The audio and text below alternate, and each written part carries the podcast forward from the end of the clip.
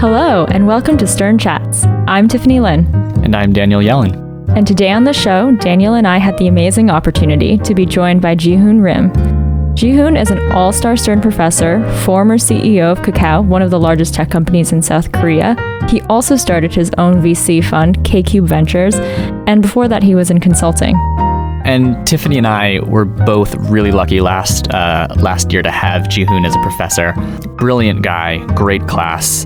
And today we had the chance to talk to him about his tenure as the CEO of Kakao, also the criteria that he uses to make what we think are really difficult career pivot decisions, and then also just like what he thinks the future of US tech looks like and what it needs to look like. So, Tiffany, I thought it was a really good conversation. I think other people are going to enjoy it just as much as we did. Yeah, I agree. He was so open and so willing to just talk about his experiences. Definitely a rare opportunity. And it should probably be mentioned that Jihoon was the CEO of Kakao when he was in his early 30s. So we're talking a true all-star, brilliant business mind, and we got a lot out of his class. We got a lot out of this conversation. Excited to share it with you. On to the show. From New York University Stern Campus, this is Stern Chats, the podcast that tells the hidden stories between the lines of someone's resume. In the interest of serving the Stern community, building relationships, and unlocking important life lessons, we present these stories to a wider audience. Jihoon, welcome to the show. Thanks for being here. It's my pleasure. Thanks for having me. And congratulations. I know August 2020 was the first official month where you're visiting professor of management practice, so I know we're really excited. Thanks. That was a recent development, actually. During the summer, I wasn't really sure what to do, but I think Stern was really smart, and also they're really good. Because, you know, the thing is that during this pandemic, offering and hiring a new person might not be their top priority, right? But I think they kind of realized, and they're really smart, you know, that there's a need for my courses. And you know this, right? That I'm so happy that I can join full time and teach more courses and, you know, interact with my students, because I kind of realized that I really love doing this. So yeah, it's great for me to be here. Yeah, I know we have classmates who are really excited. So that's fantastic. Yeah. And as former students, both Tiffany and I are very happy that you're going to be returning in a more full-time capacity. So it was very exciting news for both of us. Mm-hmm. So obviously we want to get to hear about your tenure as CEO of Kakao and also starting your own early stage VC fund. But before that, we wanted to talk a little bit more about you and what you were like growing up, kind of what motivated you and what you enjoyed. I don't know. It's difficult to just, you know, come up with a sentence describing how I grew up. But I think I have to begin with my childhood a little bit. Honestly, I wasn't really a good student, I think, back when I was in elementary school. I didn't really study hard. I didn't really like being told to do something at that time. So, you know, I didn't know why I had to study hard, right? So I remember there's like a, you know, sometimes I remember an episode that actually I skipped a class and then went to an arcade, and then, you know, of course I got caught, and then my parents had to go to school, and, you know, I had to write some kind of paper promising that I would never do that again, stuff like that. And on top of that, actually, when I was in elementary school, I played baseball. Kind of, you know, I was registered in the Korean Baseball Association, so I was pretty serious at that time. Mm-hmm. You might think that, you know, hi, Jihoon, this, you know, professor is not even that tall, right? That's correct. I'm only like, you know, 5'9", something like that. But actually, I didn't grow that much after, you know, middle school. So at that time, with that height, I was pretty tall. So I was pretty good. But I kind of realized that I might not be able to go to the national level, you know, the pro level. Baseball is pretty big in, you know, South Korea. And then that was the time that I kind of decided that I should focus on my studies, right? I should study more. And from 7th grade, I think, until I went to college, I studied really hard, like 12 hours a day, I think. You know, after coming back from school, I think I studied like 5 to 6 hours every day, and then I became pretty good at it. And I think a lot of the Asians who lived in Asia might have the same experience as I do, but during that period of time, middle school and high school in Asia, you don't really think about your dream. It's like, you know, first go to college, right? So I studied hard, and I was pretty good in math and science and everything. So I was able to go to KAIST, which is like, you know, the top engineering school in South Korea. It's like a MIT of Korea. And until then, I didn't really know how my, you know, life will turn out. So the beginning part of my childhood was, you know, being childish. And the second part was not really having much fun and just studying. So what I'm hearing, though, is that you were competitive. Right. From an early age. If you were really into baseball, and then it sounds like you were able to kind of take that competitive spirit and dedicate it to your studies. Does that sound right?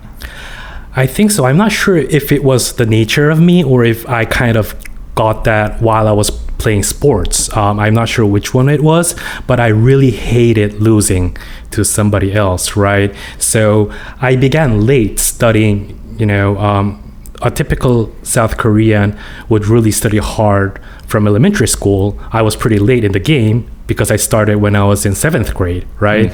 So I had to put extra efforts on that. That's the reason I was saying that, like, you know, studying 12 hours a day, that's a lot for a kid, right? But I didn't really want to lose. And if you're good at something, actually, it becomes more fun, I think, right? So the way it progressed, it was pretty good. You know, my grades were going up. In South Korea at that time, you could see the ranking. So basically, you could see, like, you know, Jihoon, this guy is like top, let's say, 100 out of 600 students, then moves up to 50, then moves up to 10, moves up to like 1. It felt like a game. So it was like a part of, you know, studying is one thing, but actually achieving those kind of numbers, for me, it felt like a game.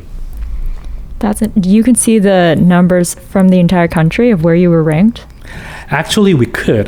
There were some, you know, mock SAT, national level mock SAT. So you do that like every other month kind of, and then most of the, you know, high schoolers take that test, and then there's a ranking, like, you know, 100 out of the total nation, something like that. Wow. What does that do for your stress level as a kid? I don't know. As I said, during that period of time, I didn't really think much. I didn't have the luxury of thinking about my dream. I just thought that, you know, I'll just go to a top university, and since I'm good in math and science, you know, I would go to KAIST, and then maybe I'll become like an engineer, which I didn't turn into become an engineer. We could talk about that. But yeah, at that time, I thought I would be like a genius scientist, something like that. Yeah, that's actually exactly where I'd love to go. So you went to KAIST, and I'd love to hear when in that process, if you were studying math and science and engineering, at what point did you think, oh, business makes sense? When was that that shift from the math and science to maybe something that was a little bit outside of what maybe a lot of your classmates were going to go into? I think I didn't have like an aha moment that I realized that, okay, business is my stuff, right?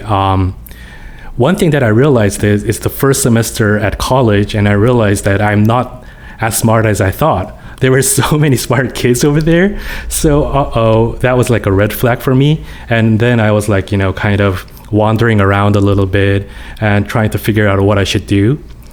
And let me say it like this, you know, there might be some listeners thinking about my career, looking into my resume and thinking that maybe I planned out the whole journey, you know, going to like an engineering school. Sometimes I get these kind of questions, like going to the engineering school and then going to consulting, to becoming like a venture capitalist, and then, you know, running a big tech company.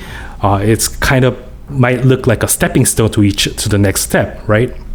But actually, my real life was a series of failure, if you really think about it, because looking into all the things that I chose, I wasn't really great at it, but I adapted really quick and chose the other path. So if you really think about it, from my childhood, I tried to become like a baseball player. I wasn't at the national level, so I quit. And then going to KAIST, I thought, you know, I could become like a great scientist or engineer. And then I realized that there are, you know, much better people out there. So I quit. So I was at the computer science department, right, the CS department. And then on my third grade at college, I changed, I transferred to industrial engineering, which is like a broader kind of engineering, right? So even at that time, I didn't know that I will just go to, I'll become like a business person. I was like, what should I really do? So I failed again as an engineer. And then after graduating, at the time of the graduation, I looked around, and then most of the smartest people went to consulting, like, McKinsey, BCG, and Bain. And I was like, you know what? Maybe I'll try that out. It looks nice. I just want to prove myself, kind of. And I went there. So it's not like I wanted to become like a business leader. There was not like an aha moment, right? It was just kind of, figuring out what I was not good at and taking rid of those kind of, choices. Mm. How do you think there's anything from your childhood that kind of helped you deal with that fear of failure in terms of pivoting? I know a lot of people, when we talk about going down a completely different path, that a big barrier is, well, what if I'm not great at that? I like being, I like the things that I'm good at. I think I can express it like that. Slightly related to this topic is that a lot of mentors or successful people say that you should pursue what you like to do, right? You should pursue your passion, which could be true, but I prefer to saying that maybe you should pursue what you're good at, because most of the time, if you're really good at something, you get recognized, you get the praise, and then you like it. So maybe my life was, kind of trying to figure out what I'm good at and what I'm not good at, and then removing all the things that I was not good at. I didn't really think that, this is my big dream. Oh, I failed. I'm going to pivot. It was just, oops, I realized that there are much better people like that, right? Oh, maybe I should try another thing, right? Because whatever I do, I want to be like the best. Not the best, but I want to be good at it, right? So I moved around. Yeah, so actually that's a great pivot. What initially appealed to you about venture capital? So you were in consulting, you were doing well at that, and then an opportunity came to you. How did you decide that that was your next step? So that, again, was not something that I planned ahead. Honestly speaking, when I was at college, maybe it was because at that time, that was in the late 90s. So venture capital, especially in South Korea, wasn't like a super popular job. I didn't even know that a job existed like that, right? But I went to consulting. I could understand why people like that, but I wasn't really enjoying it, right? I kind of wanted to do something that I could, execute a little bit more. And consulting, you were having like a bunch of smart people coming up with great recommendations, but I just wanted to do more. And on top of that, since I had some experience in my very early stage of my career, I worked at Naver, which is a tech company, a search portal in South Korea, like a Korean Google. After experience a tech company early days, I kind of missed that environment. So I was like, you know what? I didn't know what venture capital is, but after looking into it, I actually had to Google it. After realizing what venture capital is, I thought that, oh, you know what? This is kind of an intersection of business and technology. And if you really look at the daily job that a venture capitalist has to do, it's meeting people. If you really think about it, it's not really doing a bunch of, Excel modeling. It's not really doing, a bunch of research. It's meeting people. So I kind of love meeting people, maybe that's the reason, I love teaching. So I kind of felt that, you know what, why not try this? Why not try this? And then after I joined venture capital, I was working, but I wasn't working. So it just felt that, I'm not really working. So that was another reason that I could spend like 10 to 12 hours a day without being really stressed. And again, I became lucky. So I became pretty successful in South Korea. That's how I turned to become like a venture capitalist. And then I was in that industry for 8 or 9 years, I think.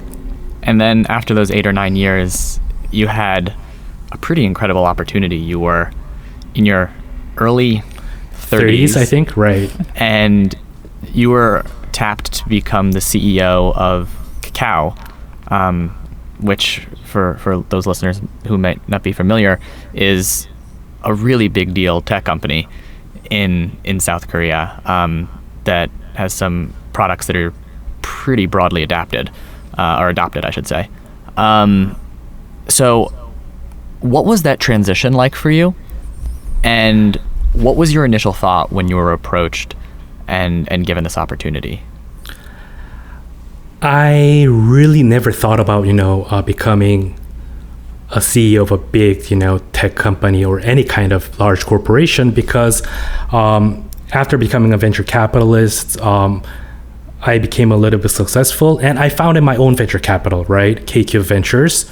That was 2012. So after becoming a founder and CEO of a VC firm, you don't really imagine yourself, moving around to another company.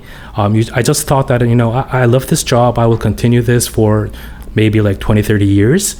But out of nowhere, the board and the chairman of Kakao approached me and they were telling me that they wanted me to become the CEO. And I was really shocked, because I never thought about it. And then I had to ask them, why did you pick me as a CEO? And I think, again, there's a huge luck part associated with this episode again, is that at that time, Kakao needed an outsider rather than an insider, because Kakao just acquired and merged another large tech company. So they wanted somebody who doesn't have any kind of internal politics or political debt from the company. So they thought that they needed an outsider, and they needed a person who could, really lay the foundation for the future growth.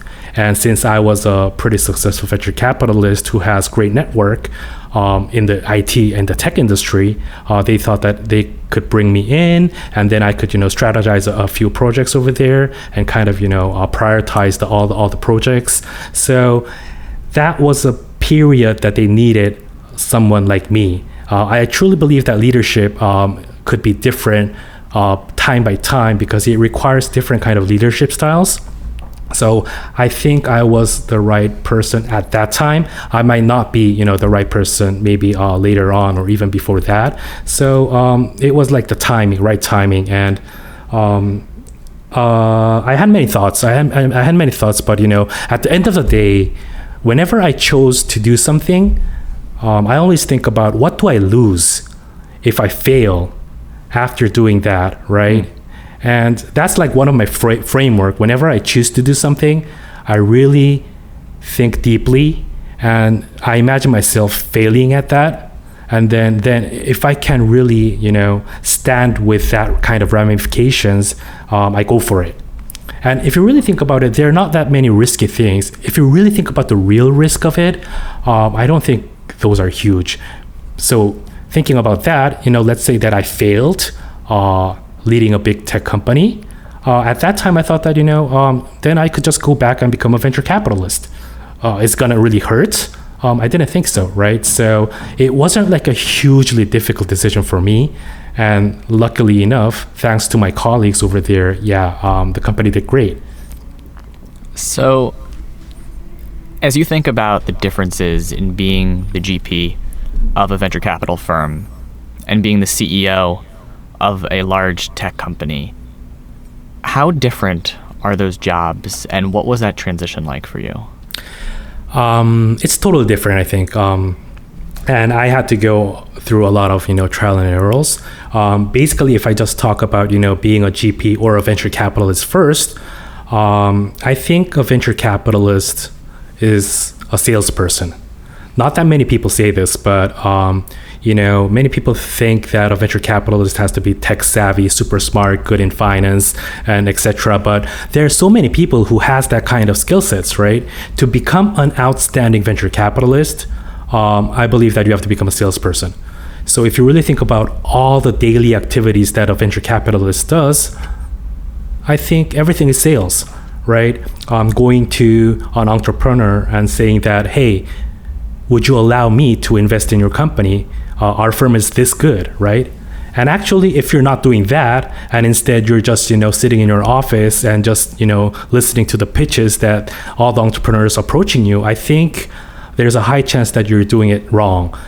Actually, it has to be the venture capitalist, going after the top tier teams and then pitching to them.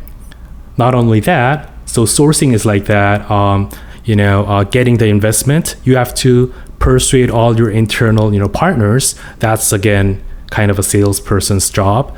Not only that, all the value adds that you claim that you're going to do to a startup, if you really think about it, it's not about the strategy. They don't want to pick on your brain that much, actually. They want you to, for example, introduce to a key person in the industry. They want you to introduce to top tier engineers. So basically, you have to reach out to those people and become a salesperson for the company that you invested.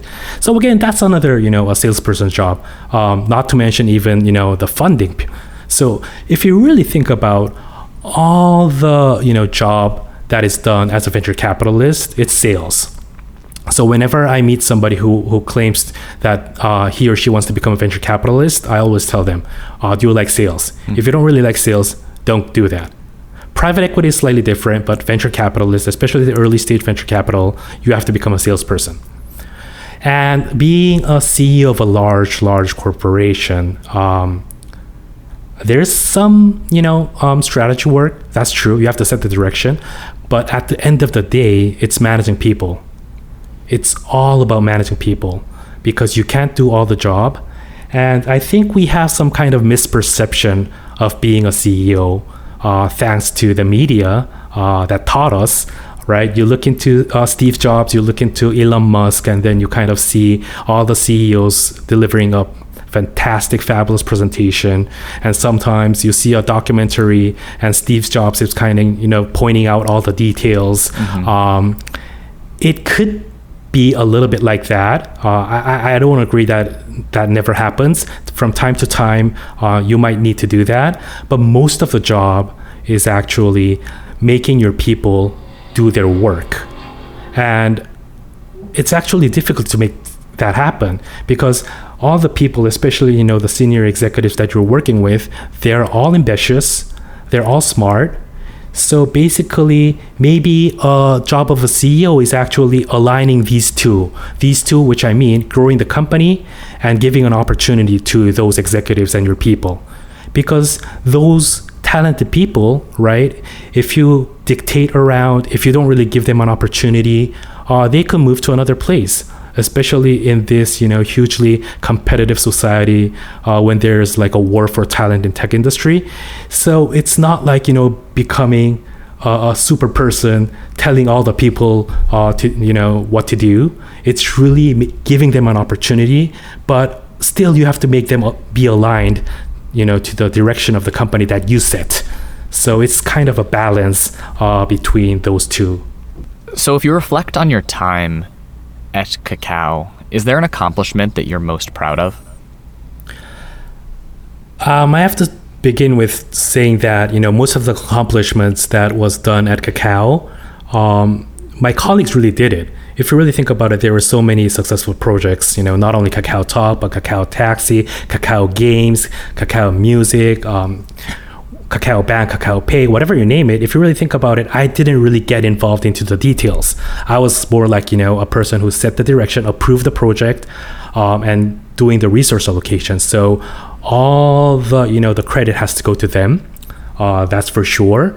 But if you ask me what I did, what I'm most proud of it is, I think I kind of made the culture or created a culture for them to excel. So, and I brought in the right people, I believe. For example, the co-CEOs who succeeded me are the people I brought in. The CEOs of a lot of subsidiaries that Kakao has, a lot of them are the people that I brought in. So after I left the company, still the company is running well, right? So that kind of shows that I laid the right foundation, I brought in the right people, and the companies keep growing. So I think that is a little bit important rather than focusing on me and saying that, I did these three tasks. Rather than that, I could say that, I built the foundation. I kind of not created, but I helped the company to have that kind of culture. I brought in the right people. I think I have to say those are the things that I'm proud of. Absolutely. Again, we're hearing this theme of people. Like that definitely feels like the thread that we can pull throughout your life, at least up until this point, where you just really want to surround yourself with the right people, and the good things will follow. Mm-hmm, mm-hmm. So from everything from starting your own VC fund, seeing that to success, setting the direction, on top of managing people, I feel like a big part of that is understanding, what's on the horizon, what are the trends that are in the industry. So I'm curious to get your perspective here. Where do you see the United States leading in terms of consumer technology, or maybe not leading? So definitely the United States is leading the tech industry. Just look into the stock market, right? The 5 most valuable companies are all US-based, fabulous tech companies, right? We talk about them a lot in class, like Google, Facebook, Amazon, Apple. All those companies are great. They're Microsoft. They're just great. There are tons of things that they're doing right. But does that mean that, they have nothing to learn? There's nothing to learn from other countries or other top tier, tech companies, especially from Asia? I don't think so. There are certain parts that maybe South Korea, Japan, or China, especially China is doing great in many aspects that US companies can learn. And I can say that the application of technology, it's much more widespread, and the people in those countries, I think, are a little bit more used to do everything on mobile. So there are so many things that kind of begin there. So in certain areas, they're earlier than us. They're more advanced than us. So if you really think about it, for example, let's say that you want to order something, or you want to talk to a mom and pop shop that is around your place. In the United States, most of the time you have to Google that place, and then you land into a not so good website over there. And then, that website looks like from the 90s. And then you can't really do something with that. And some kind of, websites, for example, have a payment system over there, but when you try to order something, you get afraid, you become reluctant, because you don't really want to type in your information over there, and you don't really want to put in your credit card information in there, for example. A lot of the things are different in China with WeChat, and in Korea with Kakao, is that you open up your messenger, and then all the mom and pop shops, you can easily find it on your messenger. You connect them as your friend, and then actually you could just talk to the owner of that shop, and then you could just order something. And the payment system is ran by the top tech company, like Tencent, Alibaba, Kakao, Naver. So all those kind of companies, then the customers, the users can trust it, right? So that's the reason. I think I also said that during class. One of the big area that US tech companies could excel, I think, especially Facebook and Google, is hugely investing in payment systems and connecting their infrastructure to tons of small and medium businesses. And if you really think about it, then all the consumers will get the benefit of it, easily accessing to all those kind of not only mom and pop shops, but everything that you want to consume. And those big tech companies could provide the infrastructure. So then your life will become slightly different, much more convenient. We're a little bit experiencing during this pandemic, because it's accelerating the usage of technology. But if you can think that Asia, a lot of Asian countries, are ahead of us in that sense. And also, if you think about it, there are also some interesting ideas coming up from Asian tech companies. TikTok, for example, was from China, of course. And when it comes to video commerce, I truly believe that video commerce is going to be big in the US too, because Amazon is great. But you have to look into the review, you look into the pictures, photos, and then you're a little bit confused whether you're going to buy it or not. Whereas video commerce, the owner of that, the manufacturer of that, product is explaining it. It's showing to you. It's a video, so you get a comprehensive explanation of the product, so you're willing to pay. So those are the things that we can really learn from a lot of consumer tech companies in Asia, I think. A lot of reducing friction and enabling trust.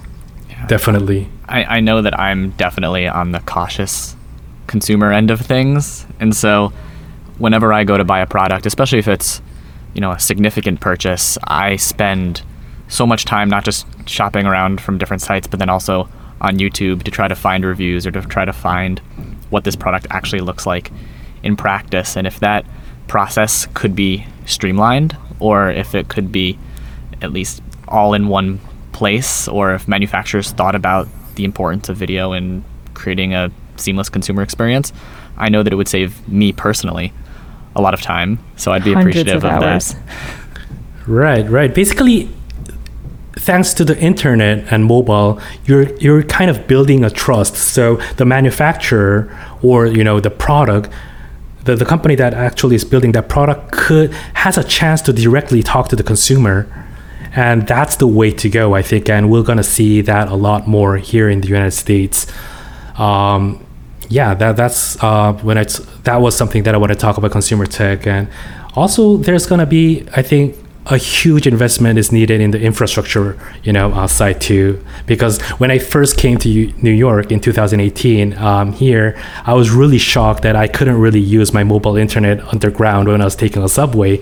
I was really shocked because most of the Asian countries, you have like super fast internet, super fast Wi-Fi, super fast, 4G, 5G underground. And, those kind of things makes a difference.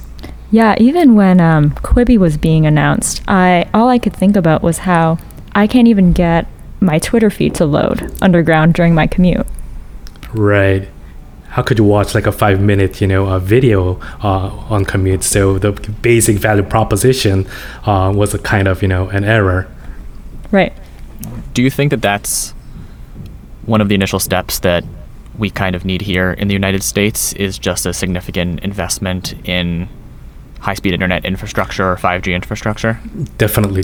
Because especially during this pandemic, I didn't know that, but I was, listening to news, and then I was alarmed that there's still like how many percentage of population who don't have regular access to the broadband, and Wi-Fi, so they couldn't take remote learning. That's shocking for the kids who are in elementary, middle school, and high school. That's a huge problem. And if you give that, I personally believe that, internet should be like basic human rights, seriously. With that, there's so many things that you can do. You can make the education much better. So that's a huge minus if that's not done properly. Especially with everything that's happened since COVID in March, I think so many things have gone online with teletherapy, telemedicine, these kind of basic human needs, and all of a sudden we need the internet to access them. It feels really upsetting when you see these videos of kids sitting outside of fast food restaurants to get the free Wi-Fi in order to take a class online. I know, that's not right. So that's the reason I just came up with the nonsense thing that it's a human basic right, kind of. It's that level. And it's good for the companies, I think, too, because, then after having that kind of infrastructure, those consumer, that 20-30% of the population, they will not be left out of your customer base. So in the long run, it's going to be a huge benefit for all the companies operating in the United States. So maybe this has to be done by the government. I'm not sure, but this really has to be done. So shifting gears a little bit, after, I believe it was 3 years that you spent as the CEO of Kakao. You spent a little bit of time traveling the world. And then you ended up in New York City, and you were introduced to Stern as an opportunity. And I'd love to hear a little bit more about that story and how you came to teaching a class to both Tiffany and I at Stern. After stepping down as a CEO of Kakao, I went to Bali, for a little bit more than a month. And my original plan was then move to, the opposite of Bali, kind of, laid back situation, and then go to the most hectic place in the world, which is New York. And then my plan was going to, Paris and then Tokyo, something like that. I had a plan that time.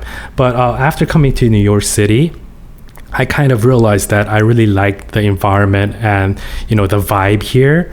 And one of my friends actually introduced me to a Stern professor. It was Alexander Tuchelin, actually. And, you know, we sat down together. He's a professor at tech department. So we sat down together and we were having long conversation about a lot of Asian tech companies, actually. And of course, he's a tech professor, so he understands what I was saying. And he was telling me that... he was saying that, hey, I think, you know, our school really needs someone like you, you know, teaching MBAs. And I was like, really? You know what? I don't even have a PhD. I don't even have like a master's. I never, you know, got an MBA, and I teach, you know, at one of the top universities in the world. Do you think that makes sense? And he was like, why not? Let me think about it. I'll talk to the department chair, and I'll talk to the school. And that was November 2018. And if you really think about it, most of the courses for the spring semester was already announced. So that was pretty late. And I have huge respect for Stern. I think I said that in the beginning, because Stern is really adaptive. I think that's like one of the strengths that our school has, because I'm pretty sure that a lot of, you know, top tier schools are pretty slow, are pretty bureaucratic, and, you know, it's really difficult to become nimble, whereas Stern, in that perspective, did a fabulous job. So November 2018, we had that conversation, and early December, Alex came back to me, and he was telling me that he got the approval. So, hey, why don't you teach from February? And I was like, what should I teach? And he was like, you know, I trust you, just teach whatever you want. And that itself, you know, shows a lot. Again, huge respect for, you know, Stern doing that, because even though I might be a successful, you know, CEO back in South Korea, I was not well known in New York City. English is not my first language. I've never taught before. Nobody knows what will come up. But they just gave me like a full semester course that I had to meet my students 26 times, 80 minutes. So from December, I had to, you know, develop the course material. It was kind of crazy, right? I just, you know, came up with a fancy title. You know, I just wanted to put the CEO on the title. So I just, you know, came up with a fancy title, Managing a High-Tech Company, the CEO Perspective, but I didn't really know what to do. And I kind of think that I co-developed this course with my first cohort, you know, my first cohort when I was teaching in 2019 spring. So I have to thank them a lot. They gave me great feedback. And now, you know, it's a little bit more, you know, structured, and it became pretty well. But yeah, this was a great opportunity. You know, this was a great opportunity for me that was presented. And I realized that I really love teaching here. And the same goes to the full-time offer. Again, you know, Stern, in that sense, I think it's a great school, because at the end of the day, if you really think about it, it's a business school, and it's teaching, you know, future business leaders. And if the administrators, the leaders of the school, doesn't know how to do business, it's nonsense. Whereas, you know, I think my case is a perfect example that the school understands business. I think that's one of the another reason that Stern is a great school. Yeah, one of the things I've kind of seen a thread throughout is you're kind of tossed into these situations where you might feel like you're not necessarily prepared, even when you're starting your own VC, a new CEO, even moving from a technical degree to consulting. How do you prepare for that? How do you deal with that ambiguous, well, let's just see how it goes? That's a good point. Looking back, I think I really put myself into those risky positions. But again, I think, yeah, I just told you guys that if you really think deeply, what's the real risk that you're taking? And I kind of, you know, imagine myself putting the scenario that I fail doing a new thing. But even though I fail it, I kind of realized that it's not going to be a huge damage to me, because most of the time I could just go back to the previous thing that I was doing if I just, you know, did my best. So I kind of like being exposed to a new opportunity, I don't really think that there's a huge downside on taking on a new opportunity. And that's like the fastest way to grow, I believe. So it was always like that, you know, even from moving from consulting to venture capital, there were some people telling me that, you know, consulting is a safe bet. And I was telling them, you know what, I go to venture capital, and after 2-3 years, if I figure out that I was not good at that, I would just go back to consulting, right? If Boston Consulting Group, which I was at there, doesn't hire me, I'll go to McKinsey or Bain. So what's the whole point, right? What's the real huge risk that I'm, you know, taking? Not really.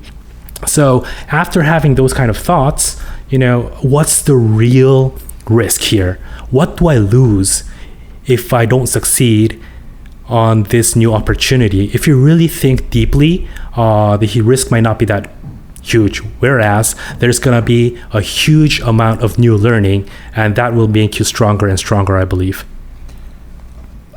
What was more nerve-wracking the first time?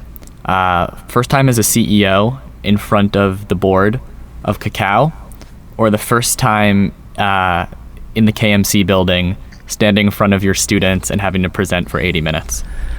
I have to be honest. It's not that I'm not respecting my students that I love. I have to be honest that, you know, being a first-time CEO at a large public, you know, company, especially at that time, the company wasn't really doing good. The revenue and operating income was going down. So basically it was a crisis. That was the reason an outsider as me, you know, was brought in. So that was super stressful. I think for maybe like 3-4 months, I only slept like 3-4 hours, honestly. I was working, meeting all the people I could meet. One thing that I think I did pretty good, and maybe this would be a good, you know, tactic for those who are an outsider who jump into a new role, is that I had a one-on-one with 100 employees, my colleagues at Kakao, right after, you know, I accepted the offer. And somebody might think that, you know, especially during that crisis, why are you wasting your time, right? You have to execute, you have to jump into the strategy and execution, and you have to talk with the executives rather than meeting, you know, the front line, you know, engineers, frontline product people. But I totally disagree. I got like the best ideas from them, because if you really think about it, all the executive meetings, it's kind of, you know, it has the structure, and not all information goes up to the CEO. So some of those, the nuances could be left out. Whereas if I just, you know, sit down with a 20 something year old engineer, and then he or she tells me all the truth, right? Hey CEO, did you know that this is crap? Something like that. So then I kind of realized that, oh, you know what, maybe I should really look into this area. So nerve-cracking, definitely the CEO, because honestly speaking, I always thought that I could be fired, right, at any time. That doesn't mean, again, I'm not being disrespectful. That doesn't mean that it wasn't nerve-cracking when I just stood in front of my fellow students. I was pretty nervous too at that time, because I didn't really know how they would respond, especially because, you know, even though South Korea now it's a little bit well known thanks to BTS and many, you know, entertainments, but it's not like a very well known country, right? And if I come up with some examples of South Korea or Asia, I was afraid that a lot of Sternies might, you know, not be interested in. But that was not the case. I was very thankful, and I was it was a little bit surprising for me that my students really wanted to learn about Asia, and they of course understood that a lot of learnings from there could be also applied in the US tech industry. So that turned out to be good, but in the beginning I was very nervous too. Having taken the class, I can say it's 100% worth it. And it's developed into a pretty impressive and difficult to get into course. I think I really appreciate that you capped the number of students so that we can have those in-depth conversations and that we can learn from each other in addition to learning from you and your experiences and the cool speakers that you bring in. Absolutely. Both in person and virtual. Thank you. So Jihoon, thank you so much for being with us.